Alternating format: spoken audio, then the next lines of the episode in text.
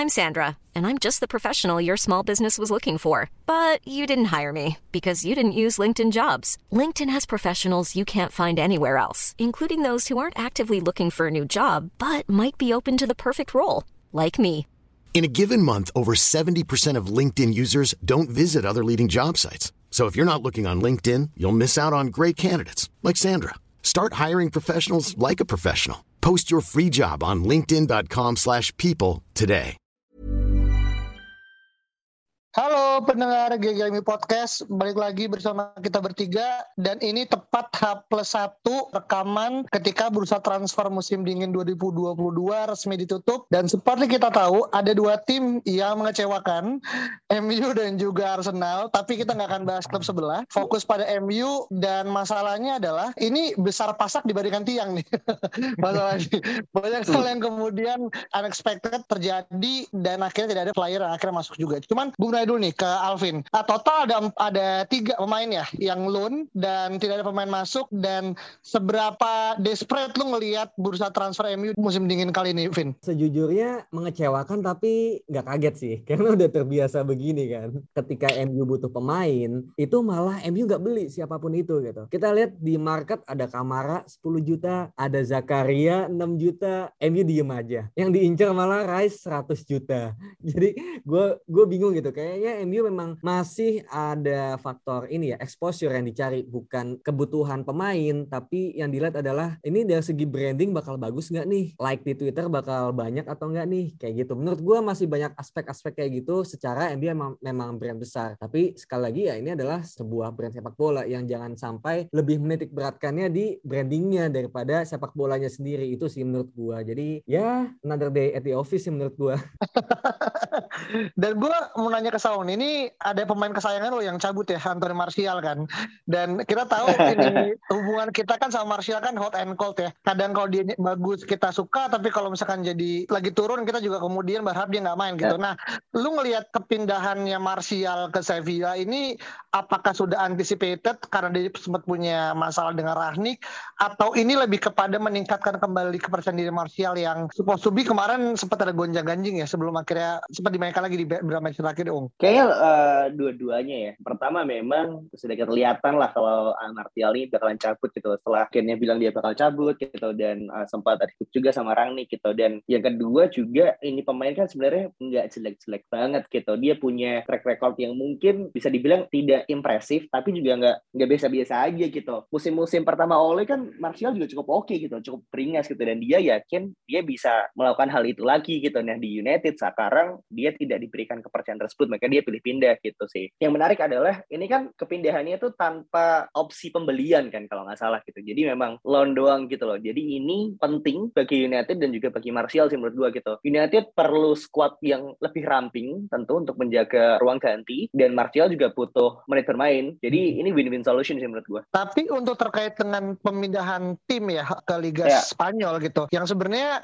gua nggak tahu apakah menurut lu tipikal Inggris sama Spanyol sama, tapi menurut gua Inggris itu kan lebih cepat ya kick and rush dan juga kemudian menggunakan body balance yang udah harus kuat gitu. Nah, lu ngelihat pemindahan ini lebih kepada faktor namanya di lapangan yang emang lebih kepada bermain atau ada alasan nggak spesifik kenapa akhirnya Sevilla menurut lu ada tempat yang cocok buat Martial? Ya, pertama Sevilla peringkat dua sekarang di La Liga gitu, which is bukan tim yang cukup buruk ya, di mana uh, Real Madrid juga uh, cukup mendominasi di sana gitu ya. Dan kedua adalah mungkin dengan pindahan di Sevilla gitu, di mana cara bermain di sana cukup berbeda gitu. Hopefully kita bisa melihat Anthony Martial di posisi terbaiknya sih men gitu. Mungkin sampai sekarang kita bingung nih, ini orang striker atau sayap sih gitu kan. Nah mungkin di Sevilla nanti kita bisa melihat nih, oh emang ini orang tuh sebagai winger murni gitu, hmm. atau mungkin sebagai striker murni gitu sih. Yeah, Jadi yeah. ada hal-hal yang nggak bisa kita lihat gitu. Dengan dengan dia pindah, dia dia mencoba per, gaya permainan yang baru, kita bisa melihat sesuatu di situ. Hmm. Dan yang ketiga, hmm. Sevilla mengalahkan MU kan di Europa League. Jadi betul. if you cannot beat them, join them. Iya, iya, iya. Iya, kayaknya kemungkinan Sevilla dapat trofi di musim ini lebih terbuka karena ini kan main di UEFA League kan dan kita tahu betapa lakinya Sevilla di kompetisi kasta kedua. Betul. Iya, iya. Itu pintar-pintar Martial lah. Dan juga mungkin faktor Itu. keempat adalah yang gue baca, Martial ini kenal sama Monchi. Monchi itu kalau nggak salah Oh iya iya. Iya. yang Dia seperti AS Monaco ya. Iya, dulu tuh sporting Iya, iya, iya. AS Monaco. Jadi kedekatan personal lah yang membuat Martial ini join ke Sevilla. Itu sih yang gue baca juga. I see, I see. Berarti banyak faktor yang kemudian ngebuat akhirnya Martial pindah ini emang ada strategi secara dia meningkatkan confidence dan juga kedekatan dia dengan orang lama gitu kan. Di sini Betul, tadi yang betul. Monci bilang gitu.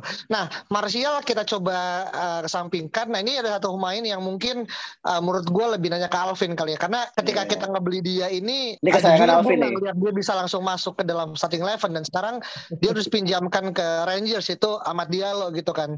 Dan yang lucunya ketika langsung main menit awal golin gitu.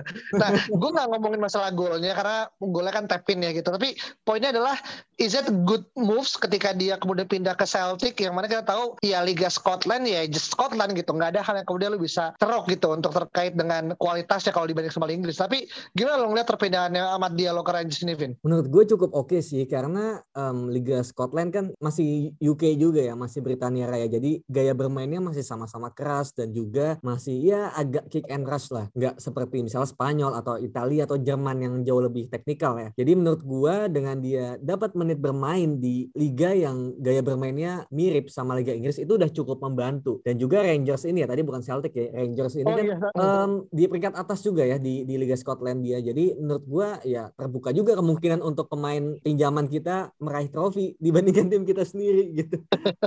Oke oke, berarti ini pure lebih kepada karena ada kemiripan kultur ya gitu kan antara Inggris dan juga Scotland. Dan tadi sorry pindahnya ke apa namanya ke Rangers gitu karena kita tahu Ya. Rangers baru aja pindah pelatih gitu kan dari Gerrard ke Van Bronckhorst gitu. Dan yang gue salut juga kayak Rangers juga katanya baru aja ngegait Aaron Ramsey juga gitu kan. Jadi mungkin ini salah satu cara dan gue rasa sih selama dialog udah bermain sih ya nggak ada hal yang kemudian buruk. Tinggal gimana akhirnya kita perkembangan dia aja gitu kan. Dan berarti untuk terkait dengan dialog ada nggak mungkin Ung tambahan poin gitu kenapa akhirnya lu ngelihat dia kemudian akan regular main dan segala macam Iya, mungkin justru pertanyaan sih, kenapa dia justru dipinjamkan ke, ke Scotland ya, daripada di Liga 1 gitu, divisi 2-nya. Liga Apa satu namanya? ini Liga Premier League itu. Indonesia. So-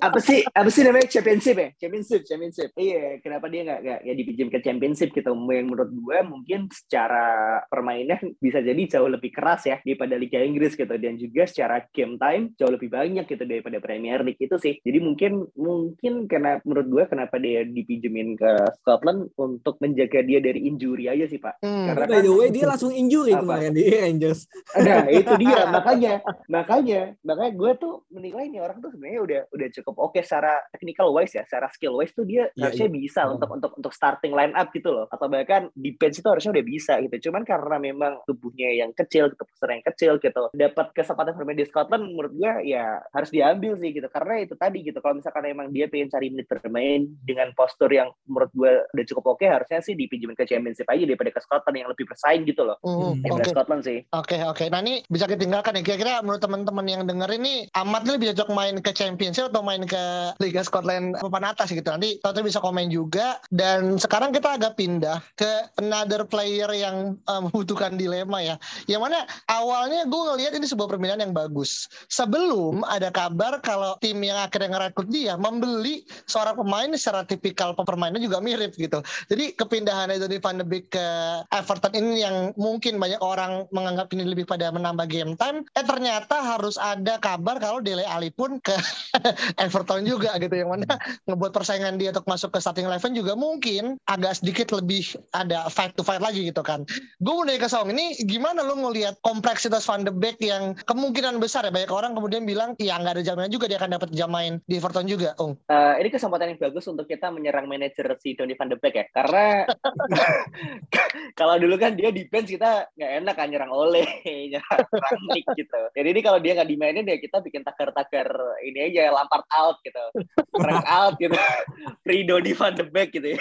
Jadi ini cuman ya gimana ya? Yang pertama emang Dele Ali kan dibeli ya. Jadi most likely kayaknya akan lebih banyak Dele Ali yang bermain sih gitu dari penglihatan gue gitu. Cuman Donny Van de Beek gue baca dia udah di assure sama Frank Lampard, dia udah ngobrol segala macam dan Frank Lampard juga menjamin dia bisa bermain gitu di Everton. Donny Van de Beek juga di assure loh sama Ole waktu itu. nah, itu dia tuh. Emang orang-orang Inggris nih gimana ya? lip service ya. Eh, iya, ini manipulatif sekali sih memang kasihan ya anak orang kan. Jadi ya hopefully sih publik Inggris bisa ya melihat penampilan dari Van de Beek pada akhirnya. Dari bench lagi. Iya.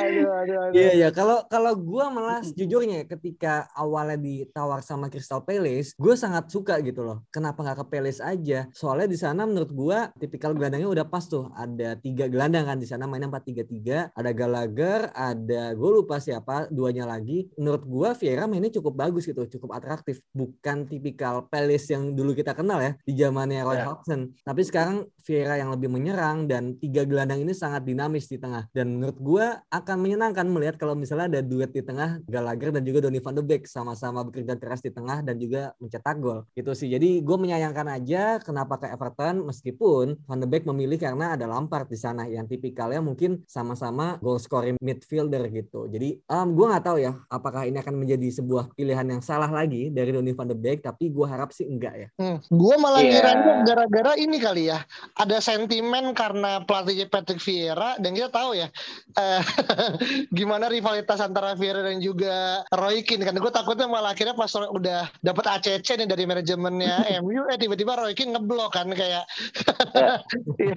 nggak ada Cuman, tapi gimana om? Iya gue gue pribadi sih kalau misalnya gue sebagai Donny van de Beek ya gue akan memilih untuk dilatih Vieira sih daripada Frank Lampard gitu. Karena Frank Lampard kan secara pemain kan dia tuh scoring midfielder kan gitu. Sangat jauh berbeda dengan Patrick Vieira dulu gitu. Yang mungkin dia cenderung bertahan gitu kan permainannya gitu. Yang memang benar center midfield gitu. Bukan yang goal scoring midfielder seperti yang Alvin bilang gitu. Jadi kalau memang misalnya nantinya ketika dia selesai uh, sekolah di Everton dan dia kembali ke United gitu kan saingannya tetap Bruno Fernandes lagi Pak. Sebagai goal scoring midfielder kan gitu. Tapi ketika kalau belajar dengan Patrick Vieira gitu. How to control the midfield segala macam gitu. Dia mungkin akan menjadi pemain lebih komplit lagi. Menurut gue sih seperti itu harusnya. Mm-hmm, iya ya, uh, good insight sih dan ya sekedar information aja bahwa ternyata kenapa Van de Beek akhirnya pindah ke Everton karena Everton bisa bayar full gajinya 100%. Sedangkan kalau Palace cuma bisa 90% kalau nggak salah. Jadi ya lebih ke masalah gaji sih dan juga tadi ya oh. ya personal touch. Oke, okay, oke. Okay. Dan ini berarti emang ada masalah financial issue juga berarti ya yang akhirnya ngebuat akhirnya Van de Beek kemudian memilih untuk pergi ke Everton gitu. Nah, ini kan kita udah tiga ya yang kemudian pindah gitu kan. Meskipun ada satu lagi ya yang mana sebenarnya undiscovered sebenarnya Tuan ZB yang pindah ke Napoli tapi itu pun juga langsung dari Aston Villa gitu kan pindah ke Napoli jadi nggak kita bahas secara spesifik gitu. Nah kalau kita ngomongin pemain masuk berarti kan notabene nggak ada dan ketika kita ngerasa udah dalam kondisi tenang gitu kan di menit-menit akhir yang kita masih berharap ada rumor-rumor Shoameni lah gitu kan Ruben Neves yang akhirnya muncul secara spontan gitu kan tapi tiba-tiba ada sebuah kabar yang jujur agak bikin shock ya karena kita tahu pemain ini punya bakat lah, punya potensi untuk bahkan meraih gelar Ballon d'Or kalau why not gitu kan kita tahu dia punya potensi tapi teman-teman bisa tahu gimana terjadi itu di luar sana tapi kita nggak akan kita bahas di sini. Gue lebih pengen nanya terkait dengan apa sih efek yang kemudian berdampak pada MU apalagi kan sekarang kita nggak tahu ini nggak ada main masuk bahkan Ahmad Diallo yang posisinya mungkin sama-sama di RW gitu ya. Kalau kita ngomongin secara ini sama-sama si muda kita pinjemin duluan ke sana gitu. Nah lu ngelihat ini tuh gimana Vin? Dampak secara sistem dan juga secara formasi karena baik lagi dia pemain inti sekarang dan apa yang udah lu bisa lihat dari ketidakpastian ini Vin? Gimana ya? Menurut gua a big loss sih literally big loss buat MU di tengah dua pemain sayapnya pergi yaitu Martial dan juga Ahmad dan juga ada Pelistri juga yang yang pergi ya. Kita juga tiba-tiba ditinggalkan oleh starboy kita yaitu Mason Greenwood yang kena kasus kan. Jadi menurut gua opsi di kanan tuh cuma Jadon Sancho sama siapa ya? Mungkin Jesse Lingard kali. Gitu jadi yeah, yeah. iya kan? Cuma dua pemain itu dan Lingard juga kayaknya udah nggak dipercaya lagi dan ya menurut gua dari segi moral pasti ya pasti akan sedikit menurun meskipun ya kita tahu kita punya pemain-pemain senior kayak Ronaldo, Cavani, David De Gea. Cuma menurut gua dengan hilangnya satu pemain penting apalagi di sayap yang kita juga mengandalkan sayap ya sekarang kebetulan dengan formasi 4-3-3 ini akan sangat berdampak pada ya formasi Rangnick itu sendiri dan gue sempat suggest kemarin kenapa kita nggak pakai formasi 3 back gitu. Ini ini ini formation wise ya. Gua nggak ngomongin sulitnya berpindah lagi beradaptasi lagi dengan formasi gitu kan. Cuma kalau cuma berdasarkan pemain yang ada di tiap posisi, menurut gua kalau kita nggak punya pemain sayap yang banyak, ya udah jangan pakai sayapnya gitu loh. Kalau kita banyak back, ya udah pakai back yang banyak gitu sih menurut gua. Jadi gua saja pakai 352 yang sayapnya nggak begitu banyak dipakai gitu. Jadi Rashford, Sancho bisa bergantian di depan bersama Elangga satu spot dan satu spotnya lagi udah pasti milik Ronaldo dan juga Cavani. Masalah sayap selesai kan gitu. Tinggal tengah dan backnya mereka berjibaku seperti ya layaknya gelandang ya, gelandang back juga gitu. Jadi menurut gua mungkin ada kemungkinan pergantian formasi juga jika ternyata nanti ada satu pemain yang cedera, pemain sayap lagi yang cedera. Oke, okay. nah ini kan secara formation wise ya. Dan kita tahu bahwasanya yang bersangkutan udah kena suspend gitu kan karena dia udah nggak akan latihan lagi di at least di Carrington gitu kan. Dan kita tahu beberapa pemain-pemain MU pun ada yang melakukan gerakan unfollow gitu kan. Gue nggak tahu gimana akhirnya konteksnya tapi lu ngelihat apakah ini akan mengganggu kestabilan tim karena kita hari Sabtu kan ketemu Middlesbrough gitu kan. Yang mana mungkin tadinya kan kita ingat banget di, di last match kita berharap ini menjadi comeback manisnya Pogba gitu kan dengan segala bentuk pros and cons terjadi tapi ternyata kemudian ada hal yang kemudian menimpa MU dan itu all of sudden aja gitu. Dan lu ngeliat gimana uh, Ung secara dinamika timnya Ung? Ya United kayaknya satu-satunya tim di mana pada bursa transfer musim panas menjadi title contender squad ya dan sekarang menjadi lebih lemah gitu. Sangat sangat lemah menurut gua gitu secara squad wise gitu karena memang yang pertama kita ditinggal oleh banyak pemain gitu ya walaupun mereka squad player cuman tetap punya dampak juga gitu, punya quality juga gitu. Terlebih kasusnya uh, Greenwood sekarang yang gua harap dia tidak akan bermain lagi untuk United lah karena memang ya seperti itu gitu memang udah uh, kelewatan menurut gue gitu. Jadi uh, gue sempat ketika kasus itu keluar gue yakin Lingard tuh kayak nggak bakal keluar sih musim dingin ini gitu karena United udah nggak punya pilihan gitu. Pilihan di market tuh cuma Usman Dembele doang pak gitu. Jadi kayak sama aja gitu loh dalam artian ini orang kan tinggal ganti-gantian cedera aja gitu sama Lingard kan. Dan akhirnya Dembele juga akhirnya dia sama PSG dan juga nggak deal kan karena masalah gaji gitu. Jadi emang problematik juga sih Usman Dembele ini gitu. Jadinya alasan kenapa United juga tidak membeli uh, siapa-siapa gitu di musim dingin ini karena Board yakin Rangnick juga tidak akan diperpanjang kontraknya gitu. Dan mereka sudah woro-woro juga ke media segala macam bahwa manajer baru juga akan datang gitu. Dan United akan spend money untuk musim panas depan. Jadi ini menurut gue tinggal bagaimana Rangnick mengimplementasikan filosofi bermainnya ya dengan squad yang ada sih. Ya benar-benar all out attack aja gitu untuk untuk top 4 dengan segala keterbatasan hmm. squad ini sih. Iya, iya. Dan dari awal itu contender jadi top 4 contender. ini yeah. yang jadi anomali gitu karena kita sebagai fans MU untungnya bukan season pertama kita dikecewakan seperti ini dong. Udah oh, terbiasa udah. gitu. Eh, udah 8 season ya. iya, udah udah udah kayak Friends nih ya seasonnya udah sampai 8 ya kayak gitu. Iya, iya. Iya betul. Iya, iya. Ini kan nah, ini, ini kayak How I Met How I Met Your Manager nih bukan How I Met Your Mother. ini mencari mencari manager the one nih. Siapa ini? Iya, bener juga. Belum, iya, belum iya, ketemu iya. di season 8. Tapi gini, gue tuh selalu ngerasa MU itu adalah tipe klub yang bisa merubah sebuah brand itu jadi marketing. Gitu. Dan ini gini, gue selalu ini ada ada pasti poin positif gitu kan. Yang mana sekarang kita bisa ngelihat ada tanda-tanda katanya gitu. Paul Pogba kemudian dengan kondisi yang seperti ini dan dia kemudian mulai akur dengan nih segala macam ada tendensi dia kemudian akhir kontrak apalagi dia tahu MU butuh dia karena midfield kita kemudian terjadi pengurangan. Di depan juga kemudian dia bisa ngisi sebagai posisi wing kiri juga gitu. Dan gimana kemudian lu ngelihat ada berkah positifin maksudnya gini ada bilang oh iya sekarang let's say kayak beberapa pemain youth Alvaro Fernandez sudah mulai training sama tim utama Charlie McNeil juga masuk ke tim utama juga gitu. Dan apakah ini adalah bright side dari apa yang kita miliki dari sisi yang negatif itu atau lu ngeliatnya Ali ada konsekuensi aja atau gimana Vin? Ya menurut gua dengan kasus Greenwood kemudian pemain-pemain MU yang harus loan out ya pemain-pemain seperti Alvaro Fernandes dan McNeil juga akan naik dengan sendirinya juga gitu. Dan Pogba pun juga akan naik juga dengan sendirinya gitu akan kembali. Jadi menurut gue ya MU cuma suwe aja nggak udah nggak dapat pemain kemudian pemainnya pada keluar di loan dan kemudian ada kasus. Jadi gue melihatnya semoga ya kalau misalnya Alvaro Fernandes ini kan lebih kepada chance ya chance yang datang karena Xiao masih cedera dan juga Alex Teles juga belum kembali ya dari timnas Brazil. Jadi menurut gua ini gimana pinter-pinter pelatih aja sih untuk berani memainkan seperti Van Hal dulu banyak mempromosikan seperti ada Bortik Jackson, ada McNair, ada Blackcat juga gitu. Jadi hal-hal seperti itu harus dicoba sih karena musim depan ya pelatihnya udah beda lagi dan chance bakal bakal berkurang juga buat pemain-pemain seperti itu. Oke. Okay. Dan lu ini emang bener kata Alvin either way akan masuk atau lu nggak ada percepatan nih deh. Ada mengakselerasi kemudian banyak hal besar yang kemudian eksperimennya Rahnik kemudian akan membuahkan hasil di akhir musim. Oh. Ya, gue sejujurnya tidak berharap banyak eksperimen ya, Pak.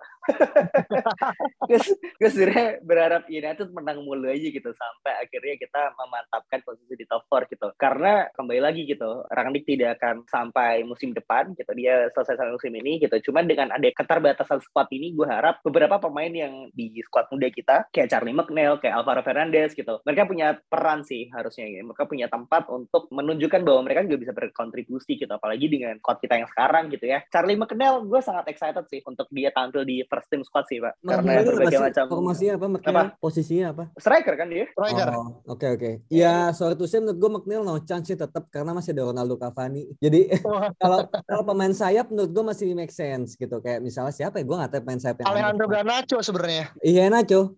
Garnacho, Alessandro Garnacho. Oh, Garnacho ya. Iya sih. Cuma kan memang ini orang kan masih muda ya Pak ya gitu. Dan mm. dia nggak bisa kalau misalnya disuruh main ya dia pasti main nggak mungkin. Gue maunya striker doang nih gitu loh. Jadi kalau misalkan dia disuruh untuk main sebagai sayap ya dia pasti tetap mau gitu. Jadi I think nggak ada negatifnya kalau misalkan dia dicoba untuk di peran yang berbeda gitu sih. Iya, Terlebih iya. di di sisi attacking sayap kita kan cuma berapa orang tuh? Rashford, iya. Sancho, Lingard doang kan? Elangga. Eh, iya Elangga gitu. Sama iya, iya. masa mata Pak gitu. kayak capek kan dia ya udah iya, mau iya. jadi brand ambassador aja sih. Uh, uh, uh. Gua gua malah melihat ya ini bakal benar-benar mematenkan posisi Elangga ya di sayap kiri dan mungkin yeah, yeah. kalau misalnya Sancho performanya juga belum nemu ya. Menurut gua mungkin kita bisa melihat Rashford bakal lebih sering main di kanan. Yang mana kalau di zaman Ole kita agak ini agak-agak sakit yang lihat dia main di kanan kan dan semoga okay. kalau di zaman Rangnick ya Rangnick bisa bikin Rashford main bagus di kanan. Mm -hmm. Iya iya. Dan juga sebenarnya ada satu pemain lagi yang kemudian kita tunggu zaman yaitu adalah Hanis Mebri gitu kan. Dan gue ngeliat nih kayak bisa jadi semacam kayak new signing ala-alanya MU gitu kan. dia baru aja pulang dari yeah, yeah. apa dari Afcon gitu kan. Jadi looking forward juga untuk udah ngeliat dia karena kalau misalkan menggunakan 4-3-3 dengan 2 AM sebenarnya dia dan Bruno kemudian menurut gue bisa jadi tandem yang menarik juga untuk dilihat gitu kan gimana akhirnya kiprah dia di musim ini gitu. Tapi ya well ini masih rata-ratanya dan gue lihat game Middlesbrough nih bisa jadi pembuktian ya buat beberapa pemain muda termasuk Paul Pogba yang kemudian main pertama kali kalau nggak salah ya di bawah uh, Rangnick gitu kan. Jadi looking forward dan mungkin terakhir gue mau lihat seberapa tiba-tiba gue yakin nol karena nggak ada yang masuk. Tapi uh, lu ngerating 0 sampai 10 dari bursa transfer MU musim ini berapa, Vin? Aduh, nggak perlu gue jawab sih sebenarnya. gitu. Tiga aja lah, sesuai dengan okay. pemain yang dipinjamkan keluar. Oke. Okay. Berarti di sana lebih pada jumlah kuantiti ya. Kalau lu, lu ada nggak mungkin yang kontradiktor dari apa yang tadi Alvin sampaikan? Aduh, Alvin tiga ya, gue berarti. Gue mau kasih satu ya terlalu kecam ya. Gue kasih nol ya. sesuai dengan tidak ada pemain yang masuk. Oh iya iya. iya. Ya, okay, karena okay. kan kalau kita flashback di musim panas yang lalu kan kita sangat hingar-bingar euforia ya. Hmm. Kita dengan rating tinggi-tinggi gitu 8 per 10, 9 per 10 ya nih Rafael Varane, Ronaldo segala macam ini nggak ada siapa-siapa Pak gitu. Dan bahkan lebih mengerikan gitu. Winter is coming beneran gitu kan kalau di ya ini. Jadi ya brace yourself aja nih. Aduh. Ya, Padahal kalau kita lihat ya Tottenham Juventus tuh pada beli-beli pemain gitu loh. Kenapa kita diem-diem aja? Gue bingung loh. Ya, iya sih. Ya, yang penting kita nggak bayar pemainnya untuk pergi aja sih, Pak. Kayak klub sebelah. Aduh. Kapten lagi. Aduh, itu humiliating sebenarnya sih. Uh, iya, makanya. Ya, Jadi ya, ya, ya. Oke. Syukurnya lah. Oke, okay, ini uh, berarti obrolannya nilainya rendah-rendah ya 0 sama 3 gitu kan. Bias dong, bias dong. Duh, kalau gua berapa ya? Gua sih ngerasa mungkin in between lah, atau setengah lah gitu. Alasannya kenapa?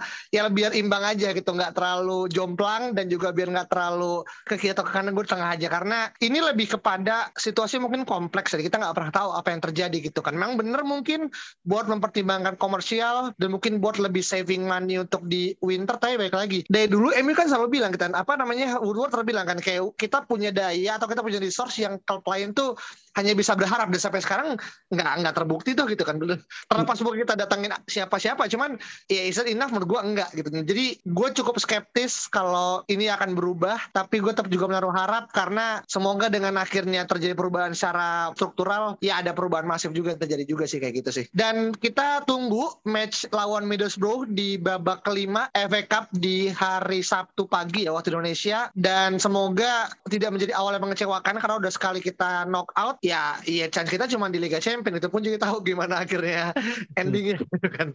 Jadi uh, stay tune di GGMI Podcast dan buat teman-teman yang mungkin punya opini berbeda dengan apa yang kita sampaikan terkait dengan bursa transfer musim dingin silahkan komen di Twitter kita at Podcast dan sampai ketemu di pertemuan berikutnya. Bye bye.